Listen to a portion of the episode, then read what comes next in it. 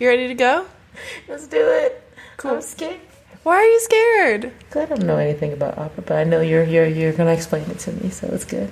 Yeah. Okay, I'm ready. No need to be scared. Cool. Hello and welcome to Opera Apéro. This is your host, Sophia, and this is the show where we make opera approachable, make you think that you are smart enough to go to the opera and enjoy it and have a good time. And on the show with me today is my friend, Lex. Yeah. Hi. Hi, thank you for having me. How are you doing? I am excited, also a little bit nervous, but I'm feeling good. It's gonna be grand. So, first question, Lex. Before we get into the opera, which I'm excited to tell you about it, because Lex asked me for a funny comedic opera, and I was looking at them, and then I found one that is also kind of in the space of love, which I know you have a slight little interest in. But yeah, Lex, first of all, how do we know each other? I first met you at a Thanksgiving party. I guess it would be 3 years ago now, 2.5. Yeah, it was 2019. Yeah. So yeah. And then we started hanging out, and it's been great ever since.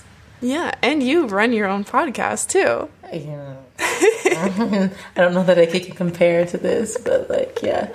Mm-hmm, I dabble. Mm-hmm. Yeah. Cool. Have you ever been to an opera or seen an opera before? Yes. My partner took me to see, was it Abraham and somebody or another? Well, whatever. I forget the name. It's Abraham's beard, Abraham's hair or something. Do you know it? No. The one about Abraham. It was something religious. Anyway, we went and we had nosebleed seats and we're in the corner and you missed half of the action. You couldn't see anything. Where'd you go?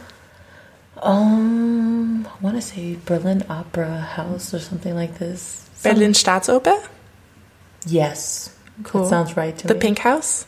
I don't know if it was pink. It was supposed to be. Okay. The reason I'm so dumb on it is because it was supposed to be a surprise. Mm-hmm. So my only instructions were to wear decent clothes and meet at this bus stop, and then I just ran and we appeared and we were there.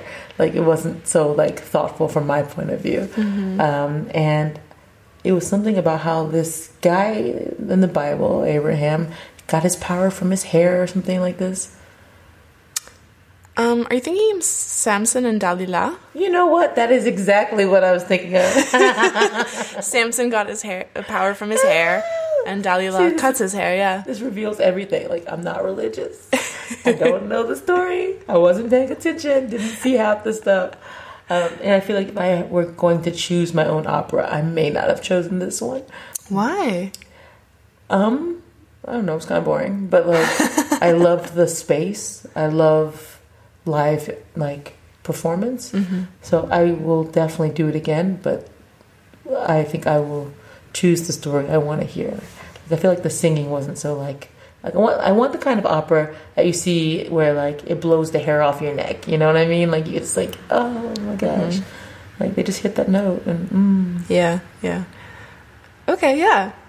How was your experience at the opera, the Berlin Staatsoper? And I asked this as a person who hasn't been there yet, but is planning to. I have tickets for one of their September showings, and so I'm very jazzed about it. It was nice. Yeah, it was completely lovely. Even in the nosebleeds, it was lovely. Okay. It just was lovely. I was ooh, this is great. I will go again 100 times. Fun night out. It was lovely. Yeah. Okay. There's no other adjective. It was lovely. I'm so excited. Oh my gosh. Okay. Cool. So.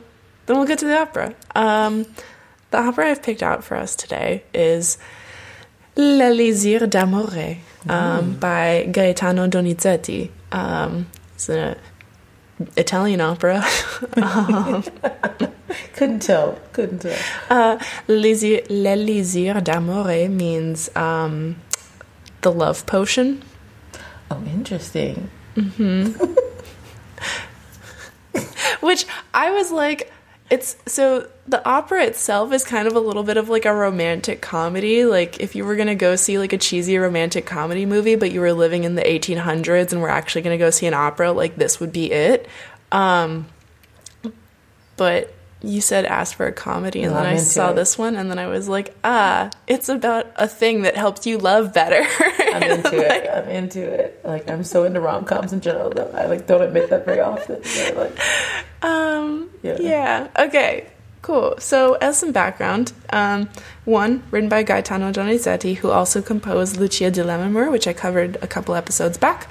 Lucia di Lammermoor, very dramatic, very sad, tragic opera. This one, very happy, very fun. Gaetano Donizetti did actually, like, a good mixture of, like, really sad and really happy operas. And also a lot of, like, really historic ones as well. But this one he composed in less than 2 months. And it was, like, very popular when it was, like, first released. And it is one of the, like, top probably like in the top 20 operas that are performed like regularly worldwide. First performed at Teatro della Canobbia in Milan in 1832. And yeah, that's the background that we have. Awesome. I can't wait. Okay, so Act 1, we're in the early 19th century in a small Italian village. And we begin the story with Nemorino. He's a poor villager, and we're kind of like in a farm area, and we're actually near the farmland of Adina, and so Adina is a wealthy landowner. She owns this farm, and so Nemorino is kind of sitting like on the outskirts of this farm, admiring her and her beauty, and he's as some might say, he thinks that he's punching above his league. He talks about how, like, beautiful she is and how wealthy and, like, how he's just an idiot. Really doesn't know what he has to bring to this equation, but he's still just, like, hopelessly in love with her. But in, like, a sad way, because he feels like she's unattainable. And at the same time, Adina is on her farm with her farm workers, and she's reading a book. And as she, just reacts audibly to the book, like the farm workers are like, "What's going on?" So she starts explaining the story to them, and she's actually reading the story of Tristan and Isolde. For anyone who's not aware of what Tristan and Isolde is, it's kind of like a even more old school Romeo and Juliet, where it's like two people who are like not supposed to like be friends or lovers or anything. They're like, their families are on warring sides. They drink this potion that makes them fall in love. And it's a very tragic love story. But so he hears this story about the like two people who weren't meant to fall in love, who fell in love by drinking a potion. And everyone, that kind of primes their minds. And so then a drum roll announces incoming troops. And so in walks these troops, a regiment, you might say, led by Sergeant Belcore. I have so much fun pronouncing Italian. I can tell. You're just like in it. It was like Good Heart or something like this. Maybe, yeah. Huh. I'm stealing from my French knowledge. Nothing Italian, I know. But. Yeah, me neither. I know no Italian, so maybe I'll cut this once I fact-checked it later. If you hear this, then it fact-checked and it passed. So Belcore enters the scene, and he comes in, and he's just, like, boasting about himself, talking about, like, how handsome he is and how valiant he is. And the whole time, Adina's kind of, like, watching him and being like, and, like, kind of offside to her, like, gal pals or, like, other ladies on the side being like, and how modest he is, kind of, like, making fun of him, but also just, like, accepting all the attention that he's, like, kind of throwing her way. And then he proposes to her. Sorry?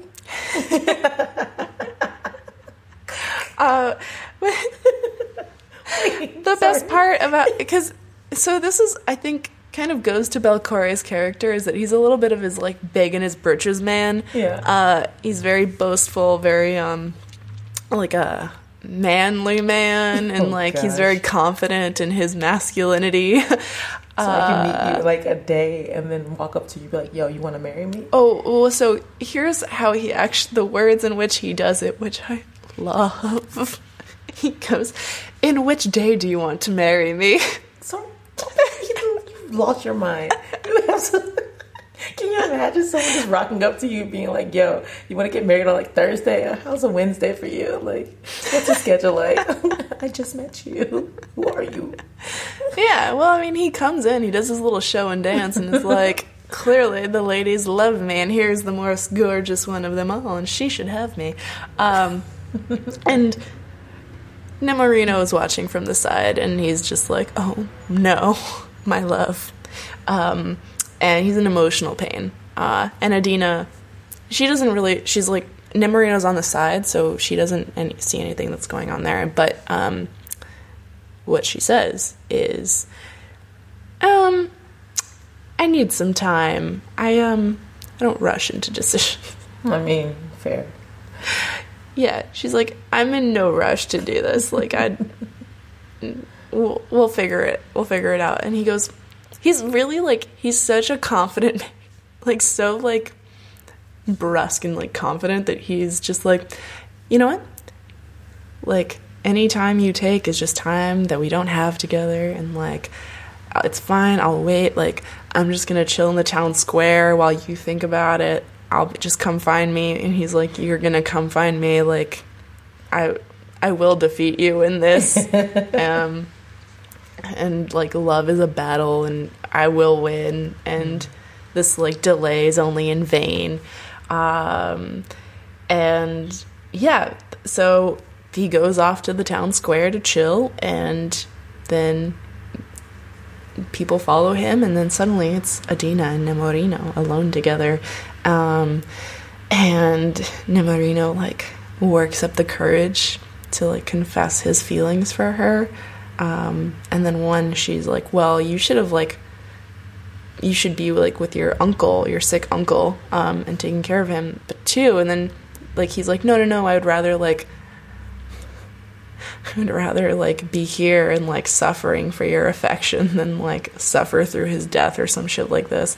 And she's like, well, hold on. One, you should change the object of your affections. And two, you should be more like me, because I change the object of my affections every day. So she's, like, one, very, like, flirty, but also very, like, I'm just, like, capricious, and I just, like, I go from lover to lover. Yes. And so he's just, like, no, I can't. You're the only one I love. You should be more like me.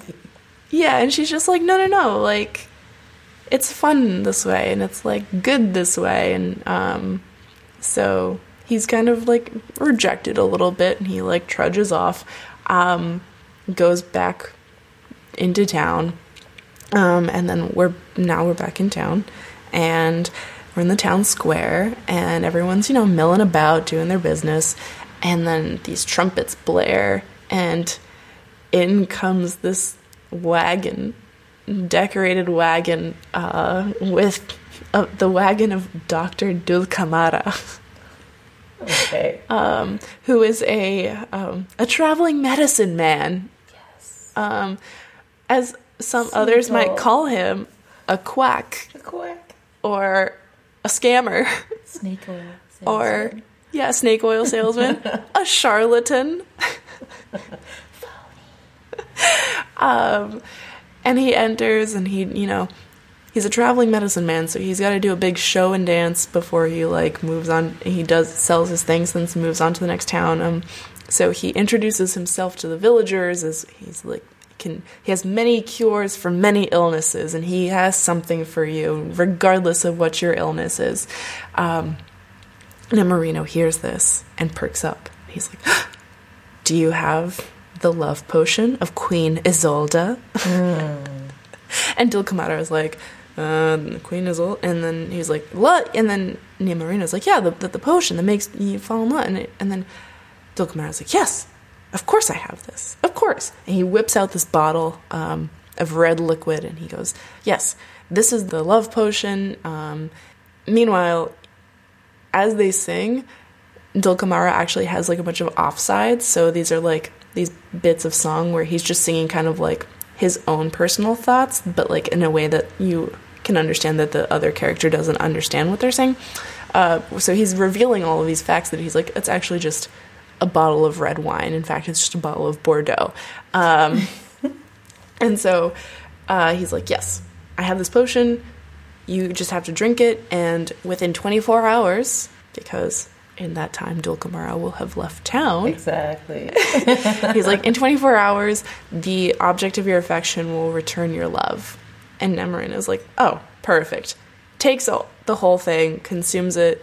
Yeah, he spends, like, his last few coins on this, too, is the thing. And then in comes Adina, hearing all the commotion, and she's very curious, because, you know, you see a bunch of stuff going on, you're like, what's happening? Yeah. And she sees Nemorino, who's in a great mood, because he is buoyed by the, like, belief in this potion. Like, he's just drunk this potion that he thinks is gonna make his woman like fall in love with him and like want to be with him after being rejected, you know. So he sees her and then he gets a little excited and then he's like, no, wait, in just a day she'll all be yours, like you don't have to like fall over her right now. So he kind of like ignores her a little bit and she is like, what the fuck?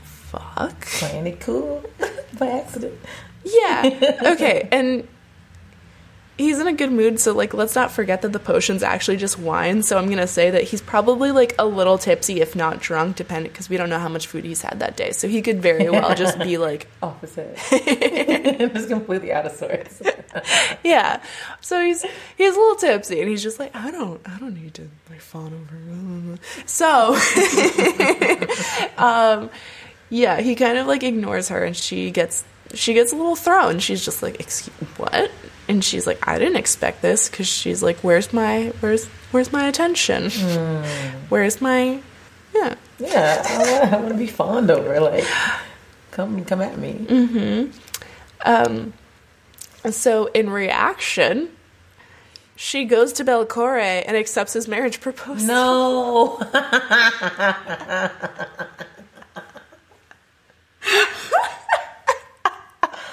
Yeah, talk about a backfire. Also, I've never heard about potion that you drink yourself. Like, what?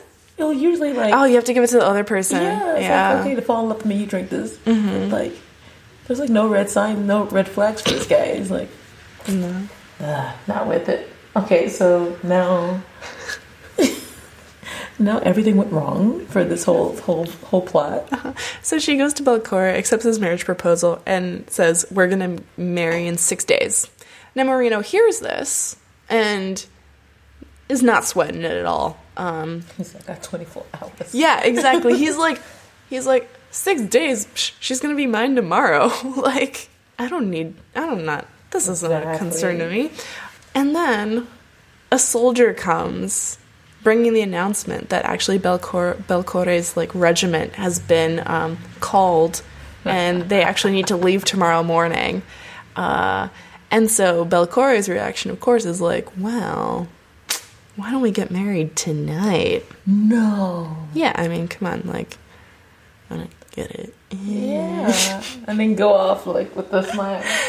Exactly. And so now Nemorino's sweating a little bit. He's just like, wait a second. No. He's like, wait, just wait until tomorrow. Just don't get married tonight. Wait until tomorrow. Gosh, this is a fast turnaround, though. All of this is fast.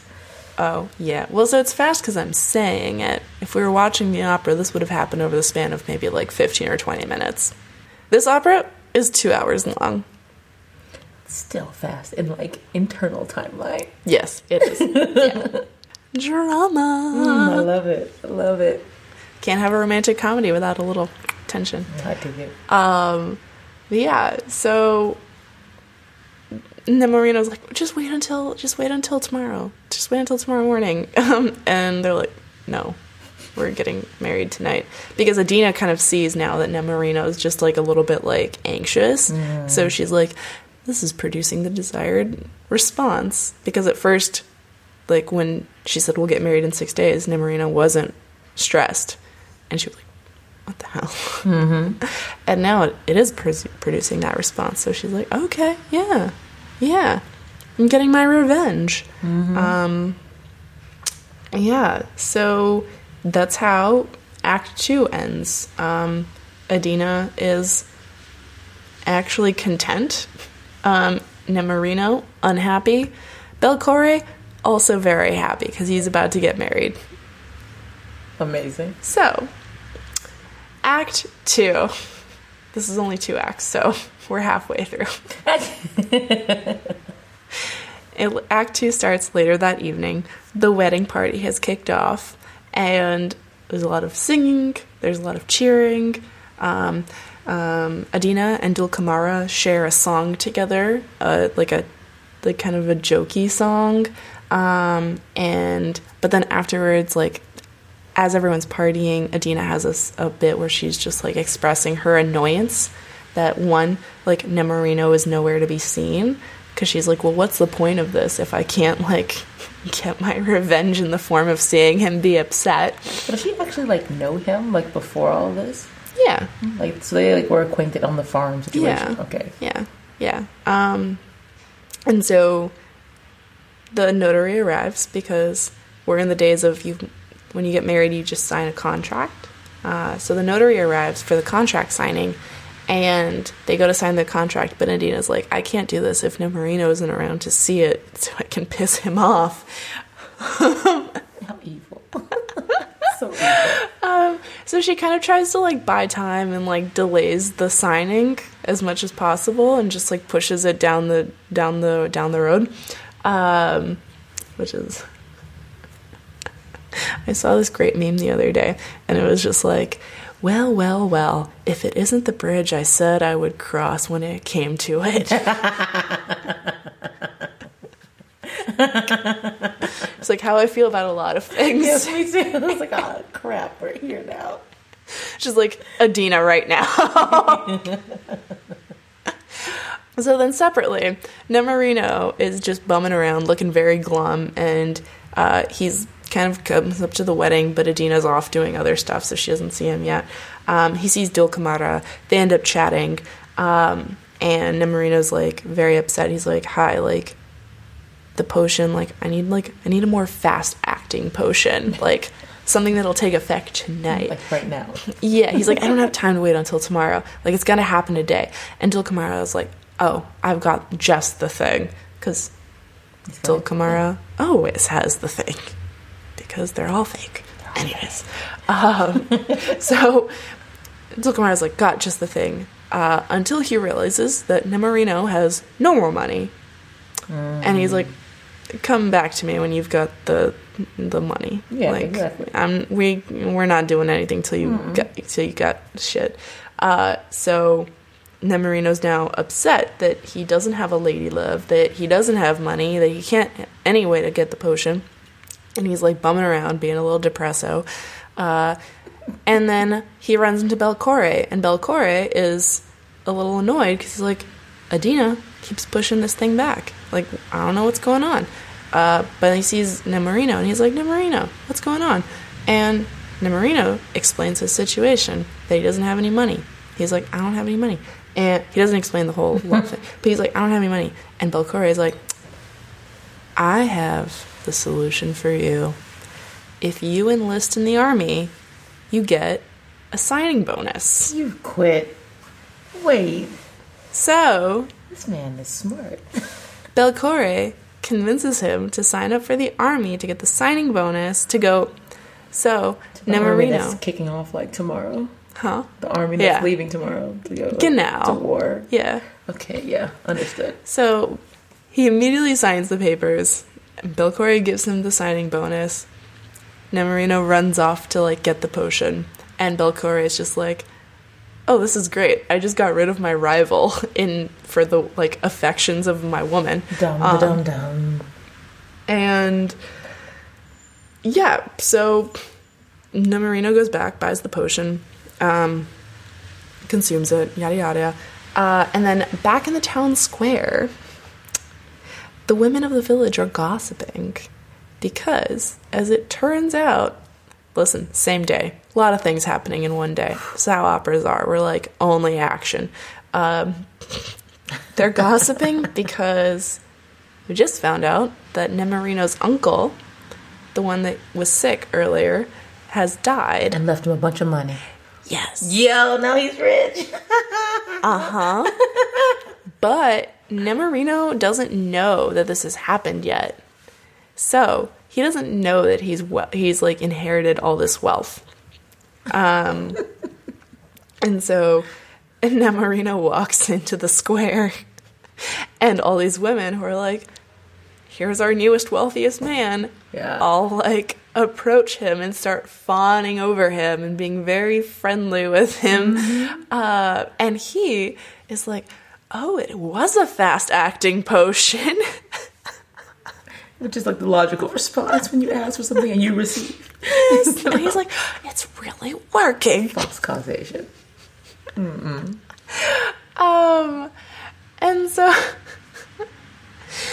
he's, then from the sidelines, Adina and Dulcamara are kind of just like also about in the town square, and they see this whole thing happening and are watching on. Dulcamara won in amusement and pleasure and like just very happy, and then Adina just like perplexed, like, what is this? Like he went from nothing to this? Like, what? The ladies' man. Yeah, she's like. And he was into me, and now he's not giving me any attention. Like, she's just, like, so confused about how things have shifted. Mm. And so she kind of, at one point, Dulcamara is just, like, boasting about, like, how successful his work is, like, how his medicines, you know, some good PR, some good marketing. And Adina is just like, wait, what? Like, can you... What do you mean? How? Rewind. Yeah. And he explains. He's like, well, Nemorino really wanted the affections of this woman, that this, like, cruel, beautiful woman. He doesn't know that Adina was the woman. Oh, no. And so he's saying this all to her. And at the same time, Adina is realizing that Nemorino has these, like, very true, sincere feelings for her, because... Dulcamara reveals that Nemorino even went so far as to enlist himself to get the money to pay for the potions. And Adina's just like, oh, shit. Oh, my God. And then she realizes that she's, like, actually in love with him. Like, that's the reason that, like, she's felt so, like, anytime that he, like, rebuffed her, she felt, like, punished. Or, like, anytime that, like... he wasn't there, like, she felt like the need to, like, pause things, and she's just like, oh my gosh, I do want him. Oh no. And she's like, I'm in love with him. And so Dulcamara is like, this is an opportunity, sales opportunity. He's like, hey, I got a potion for you. And yeah. And to which she's just like, you know, I respect your work, sir, but none for me. In fact, one of the things she says is, the recipe is my face and these eyes is the elixir. Oops. I'm cute. I don't need your potion, guy. Yeah, she's very confident. We love to see it. I know, right? So. That's awesome. It's like the best line ever. Like, I don't need your potions, man. The elixir is my eyes. Yes. Yes. So she goes off to go, like, fix everything. So cut to now, we're, like, with Nemorino, and he's just chilling. And this is, he has, like, an aria where he sings about how he saw one tear escape from Adina's eyes as he was being, like, smothered with affection by all the women in the town. And so he's like, I caught her, like, with this one tear, and so I'm convinced now that she's actually in love with me. That was, like, a sign. And he's like, the potion has worked. And so cute. Yeah, it's actually a very famous aria from this opera. But yeah, so he's convinced. Oh, yeah, actually, fun fact about that aria. Donizetti fought to have it in the opera. Like, the librettist, who's the person who writes all of the words and the, yeah, all of the words in the story for the opera, was like, we can't have this song in there because it's going to slow down the action. But Donizetti, like, wanted to really have it in there, and it, like, provides all this, like, character to Nemorino, and, like, it's become one of the biggest arias from the opera. Un furtiva lagrima, like a furtive tear. Aww, that's so cute. Yeah, and so once his aria is over, Adina enters, and she comes to, she's like, hi, like, I heard that, like, you enlisted, but I went and bought back your enlistment papers from Belcore. No, that's so cute too. Yeah, she's like, you don't want to be out on the field as a soldier. Like, you belong in the village, like, surrounded by people who, like, care about you. And so she's like, and so now you're free. Here you are. And he's like, oh, like, thank you. And then she's like, all right, well, goodbye. Sorry. What is wrong with this emotionally stunted people? Like, do you like him or don't you? Like, and he goes, wait. He's like, wait, what? Like, you don't have anything else to say to me? And she was like, nope. And bye. And he goes, all right. He's like, well, you know what? In that case, then no, I reject these papers. It would be better for me to, like, die as a soldier. And then she's like, fine. And she's like, I'm in love with you. Yeah, that's it. And she's just like, I want you. And so, yeah. So his final, like, no, I would rather die as a soldier than just, like, lay it down. Yeah. Yeah. And so then they unite. And then in the last scene, Belcore, like, kind of comes in and he's like, well, you know what? That's all right. There's, like, 1,000 more women for Belcore, and then he, like, sets his sight on, like, a new woman in the village. Of course. And then all the characters and the whole village, like, boast and thank Dulcamara, and Dulcamara has, like, a little song where he, like, talks about how, like, great and how good his work is, because, like, look how effective it was. And everyone thanks him, and they're like, if it wasn't for your potions, I wouldn't have, like, fallen in love, wouldn't have realized I was in love. And that's the end of the opera. Dealing in placebo effect. I love it. And coincidence. And drama. And drama. Oh, my God. That's so amazing. I want to watch that right now. That's so good. It's so cute. It's so cute. Yeah. Oh, goodness. It's so feel good. Yeah. Oh, thank you. That was amazing. Yeah. I don't even know what else to say. It's amazing. Gosh, that's like, this is all happening in a day. Like, yeah, that blows my mind. Mm-hmm. And, like, do you think that she actually liked him? I am unsure. I feel like he was just like, because he was playing hard to get, she was like, oh, I feel like, you know, oh, you didn't, like you beat me in some kind of way. Like, you, because you don't care, I care. Yeah, but it's like,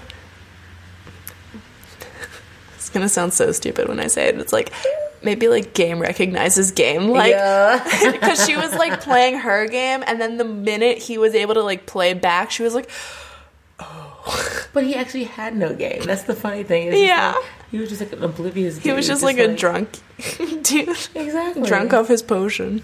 No, he had no game. No idea what was going on. Just got mm-hmm. lucky. Yeah. Amazing. Comedy of errors. Mm-hmm.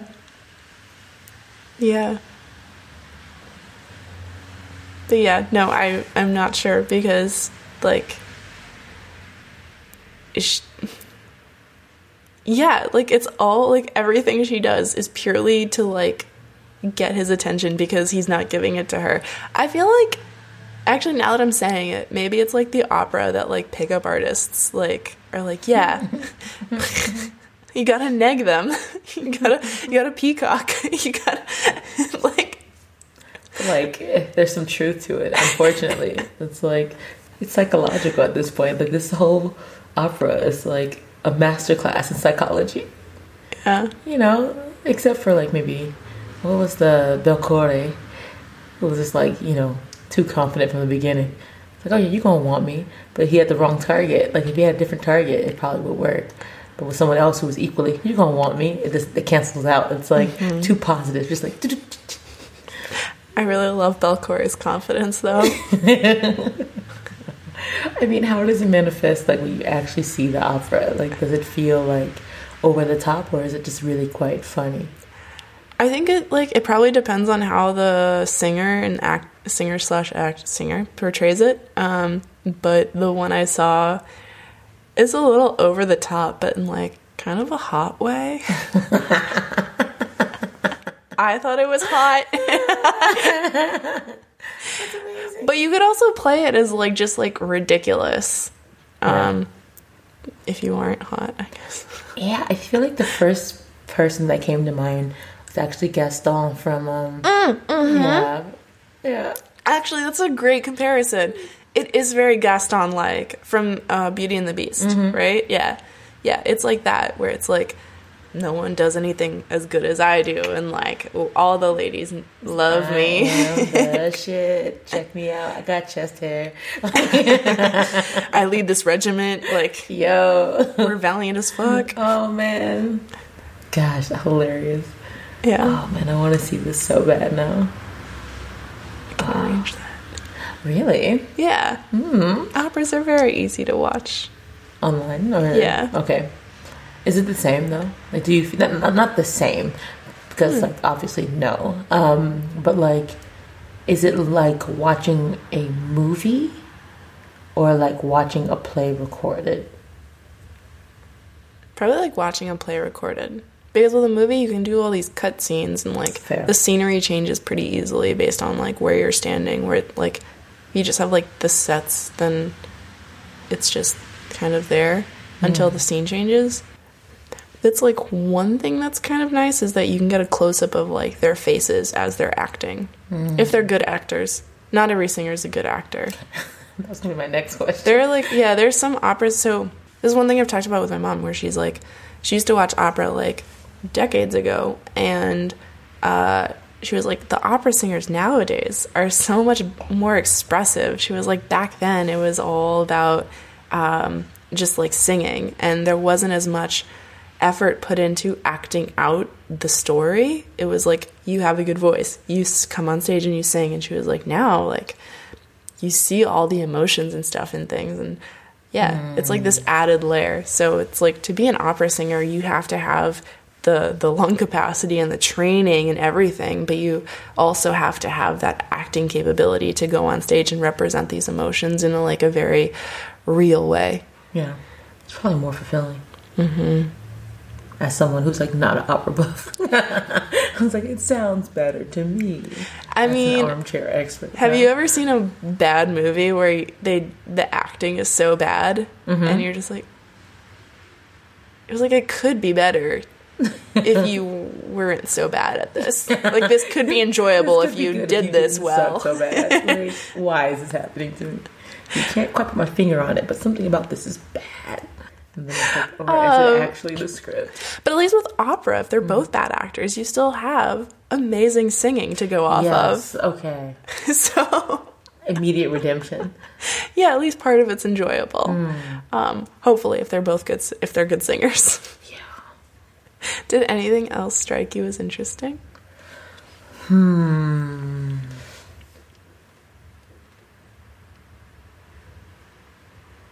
Let's think.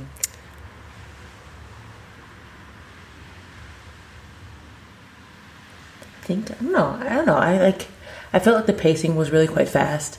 That I kept remarking throughout the whole thing. It's a pretty short opera. It's only 2 hours. Yeah, so it felt quick. It felt quick even inside the internal timelines. It felt it went from, I met you, I'm marrying you. Oh yeah, by the way, I'm in love with you. By the way, I got this potions. It all felt a little bit tidy and convenient. And I'm not sure how I feel about that. But as far as a quick rom-com comedy, kind of if I were old school, just checking it out, eating popcorn, just oh, this is cute. Sometimes you just go to Italy and you have a movie fairy tale experience. This is true. I wonder if Italy's just one of those places. It's just, they're so known for love, romance, and just idyllic scenes. So it's okay, of course you're gonna have a romantic episode. Of course, I can't. It just happens, and you go to Italy, and the moment catches you. The soul is transported. You just know. Just in the span of a day. Just one day. Instant love. That's wild to me. That's so super wild. And no one knew this guy was a quack. Like this, what's his name? Doctor Dulcamara. Dulcamara. No, he goes from town to town in the rural areas because everyone there is gullible. Yeah, and everyone thanks him at the end. Like, that's the irony. It's like, what? Like, how many times do you think that works out for him? Usually he's just like, I'm gone until they realize that I'm a scammer, but then he was like, this time it worked. It worked, and he was there the whole time. Like, I thought he'd be hiding out. Like, when you said that at the wedding party, he was there, I was like, huh. Because the wedding party was that night. Yeah, but I thought and he was would... like, free food. Fair enough.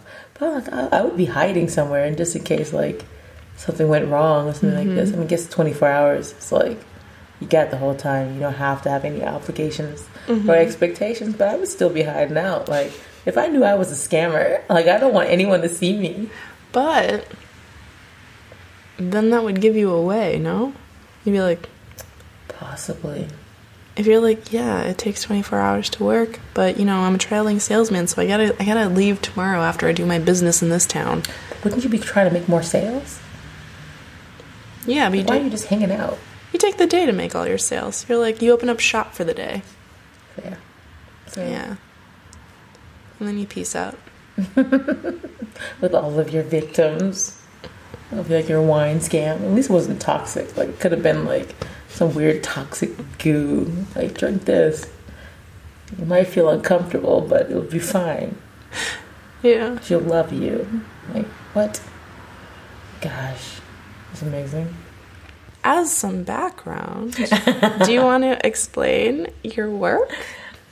Sure. So I run a sex tech intelligence firm. So I do market research about like different products on the market, do reports for different companies to help them into the market and create new products. So I'm very well versed on like sex business, if that makes any sense. It's really nice to have, you know, Sophia pick out something that's like so close to home, which is kind of nice. This one, I picked it because it's, like, about a love potion, and, like, you're in the sex tech world, and so it's just, like, I don't know. There's, like, some element of, like, here's a thing that's used to spice up your love life. Yes, no, it felt right to me. It felt exactly right. And I was so excited. I was like, that's the one. No, it felt exactly right to me. And sometimes I feel like the claims that the sex tech industry makes are equally, like, hollow. Oh? Yeah, because it's like, how can you guarantee someone, like, satisfaction when, you know? Yeah. Like, they're like, oh, yeah, it's like, you'll come every time. Yeah. So true. How do you know? Have you tested this?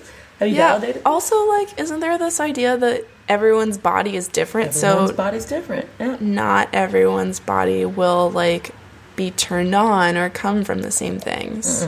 Well, yeah, I mean, there's actually a company of a person I know, I forget her name, I think her name is like Dr.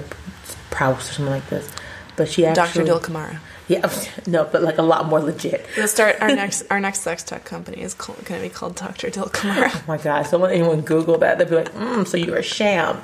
Okay, I'm not buying any of your products. No, but she does claims research. So, like, when a toy says something like, oh, we'll make you, you know, orgasm, you know, 5 times or something like this, she's like, well, really? We're going to test it. And so she actually tests all of the toys to see if it actually can live up to the claims they make on the packaging. Because otherwise, it's, like, a lie. Oh. And you can technically sue someone if the packaging says something that is not true for you. Damn. It's lies in advertising. Okay. But no one's going to do that for a sex tech. Like, I did an orgasm. Please give me my money back. I need all of my money plus some things. Plus my wasted time. Exactly. Compensation for damages, you know? My next life as a sex defense lawyer or something like this. Can you imagine? So many claims. But, like, I think most people are trying to, like, avoid claims like that. They mostly just say, body safe and vegan options. Yeah, what does body safe mean? There's no one definition. Okay, so it's just like one of those words that doesn't have a meaning, so people could throw it on anything. To some extent. Like the word natural. Yeah, genau. Like it's like that same kind of genre of claims. Yeah. But there is more consensus about what it means, okay, or what it doesn't mean. Or it basically means like it doesn't have things that are going to cause any kind of like adverse reaction immediately. Like an allergic reaction or a rash or something. Like an allergic reaction, okay, like a rash, like something more nefarious infection, you know, like really saying, okay, like this won't kill you, mm-hmm, or make you severely uncomfortable. Yeah. Right? I think that's pretty true. It's like they're basically using medical grade silicone or whatever. Right. Like really trying to like use high quality ingredients. But that's different for every product, and there's no real consensus about what it actually should mean. Damn. Mm-hmm. Hmm. Mm-hmm. Wait, but going off of that comparison, I don't want the audience to feel like every sex company is lying to them. Yeah, that's true. So, like, how do you know when you can trust a company based on their claims and when you can't? I would look at their socials, their social media. Like, how they talk to you, you know if they're, like, people who actually give a shit about you. A lot of the good companies also pair their product with sex ed. And so they're actually giving you information about your body, about how to use the product, how to clean the product, how to store the product. Like, it's more holistic than just, like, hey, here's what we do. Boom, mm-hmm, bye. And so I think it's pretty easy to trust your gut on things that are, you know, that look and feel a lot like more healthy, mm-hmm, you know. And pretty much rule of thumb, like if you go into a shop and you just buy something that looks cheap and feels cheap, then maybe just second guess it, do a little bit more research. But yeah, there's a lot of good companies doing good work that are prioritizing the body and overall wellness, not just like, you know, something superficial. Mm-hmm. All right. Yeah. Cool. Check social media. Don't be too cheap. Check social media. Don't be too cheap. Be into sex ed. Look for sex ed. Like, see that the people care about how you actually use it. Exactly. Yeah. Like, look for holistic companies. Love that. Mm-hmm. And anything that's talking about sustainability or about, like, the type of products, type of plastics or materials they use. Like, if they tell you that kind of stuff, they're probably using good stuff. Mm-hmm. If they don't, then... they probably aren't. That's not necessarily true, but like pause if you can't see what's inside. Yeah. You're like this portal to this whole world that I don't know anything about. And yeah, hearing you talk about anything related to this like industry is fascinating. I mean, it's really, I always think of it as something that's like, I don't know, I think I spend too much time in there, like in the space where I always forget that most people don't spend several hours a day looking at sex products. That's why, like, I chuckle about your choice of opera, because it's like, you know, there are several potions coming to market that are claiming that they're... Wait, like actual potions? Like, science. Like, you know. Because, there's also the concept of, like, aphrodisiacs that has gone back to just, like, centuries and centuries ago, mm-hmm, where, like, they were like, I don't know. Well, I don't know if this was... the oysters thing is from centuries ago. It's like eat oysters or chocolate and all these things to like rev up your libido, mm-hmm, but to have like a proper potion. Yeah, I mean, like there's a resurgence in discussion around aphrodisiacs as well, mm-hmm, where they're like trying to clarify like what actually happens, you know, that it's not like you eat it and all of a sudden everything is like, whoa, it's time to go. It's more like this one is high in this nutrient, and therefore over time, you know, that like something a little less interesting actually, but still equally valid, you know, cool. Yeah. But then there are like people making like libido meds and people making things like, you know, that aren't quite potions per se, but they're like, you know, external stimulant lubrication and like, you know, things that are trying to like change the tide of the way things could have gone, mm-hmm, and I think are actually pretty cool. Whoa. What's cool about them? I think the ones I'm really curious about are the CBD ones. Huh. CBD and libido. CBD lubes, a lot of them are meant to be like a little bit more like relaxing and like, yeah, I think like the whole CBD and the intersection of CBD and sex is really interesting space. Yeah. I'm still quite new to it actually.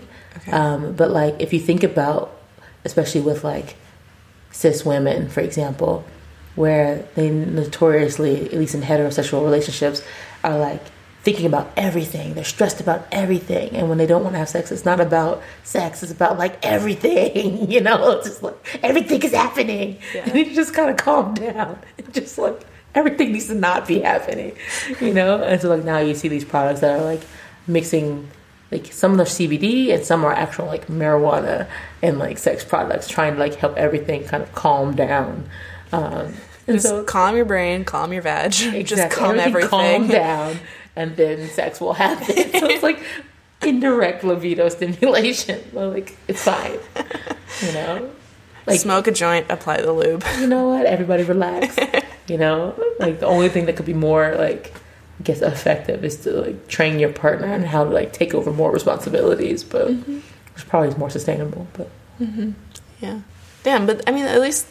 That's kind of cool. I like that there's still some things that they're more, like, based in science. It's more like this is, like, a thing that is going to... It's not, you know, it's not a love potion, per se. It's not going to solve all your problems, but it is going to say, like, this part of your problem that's caused by this thing, like, this symptom that has this underlying cause, we're going to fix that cause of, the, like, the stress. Well... The stress can be also targeted in, like, other long-term ways. Like you said, like, your partner picking up more shit. Like, do your job, guy. But, yeah, that's super cool. Yeah. There's a lot of, like, kind of Band-Aid solutions coming out in this space, which I think are pretty interesting. What do you think about the Band-Aid solutions in terms of, like, are they good for this space? Or are they, like... the most that the industry can offer, or like the long-term solutions? Like, do you think the industry can offer long-term solutions? They're trying. The sex ed space is amazing right now. Yeah. Really talking about holistic health, and how you set up your life so that it's good for your sex life, you know, educating yourself about your body, but also relationships, how you speak to one another, if one partner's enough for you, if it's supposed to be something more dynamic. You know, I think with sex ed plus product, I think the future is bright. And I also think that because product is shifting from just being like your run-of-the-mill toys that for your genitals, they're turning to things like, you know, like blankets that can be sensual on your the back of your body, erogenous zones, scents and like sounds that you like, audio things that are really interesting, you know, that are going to stimulate your mind in a way that maybe something visual couldn't do. So there's a shift towards something more dynamic and more interesting for several different kinds of bodies, not just like a one size fits all for like, you know, assumed genital look and feel. Oh my god. This is what I do all day, and it's like I have to like avoid talking about it in like such a like a businessy way, because like it's like just speak normally about it, but like I just like think about it in terms of like the market and like what's happening and like where the trends are going.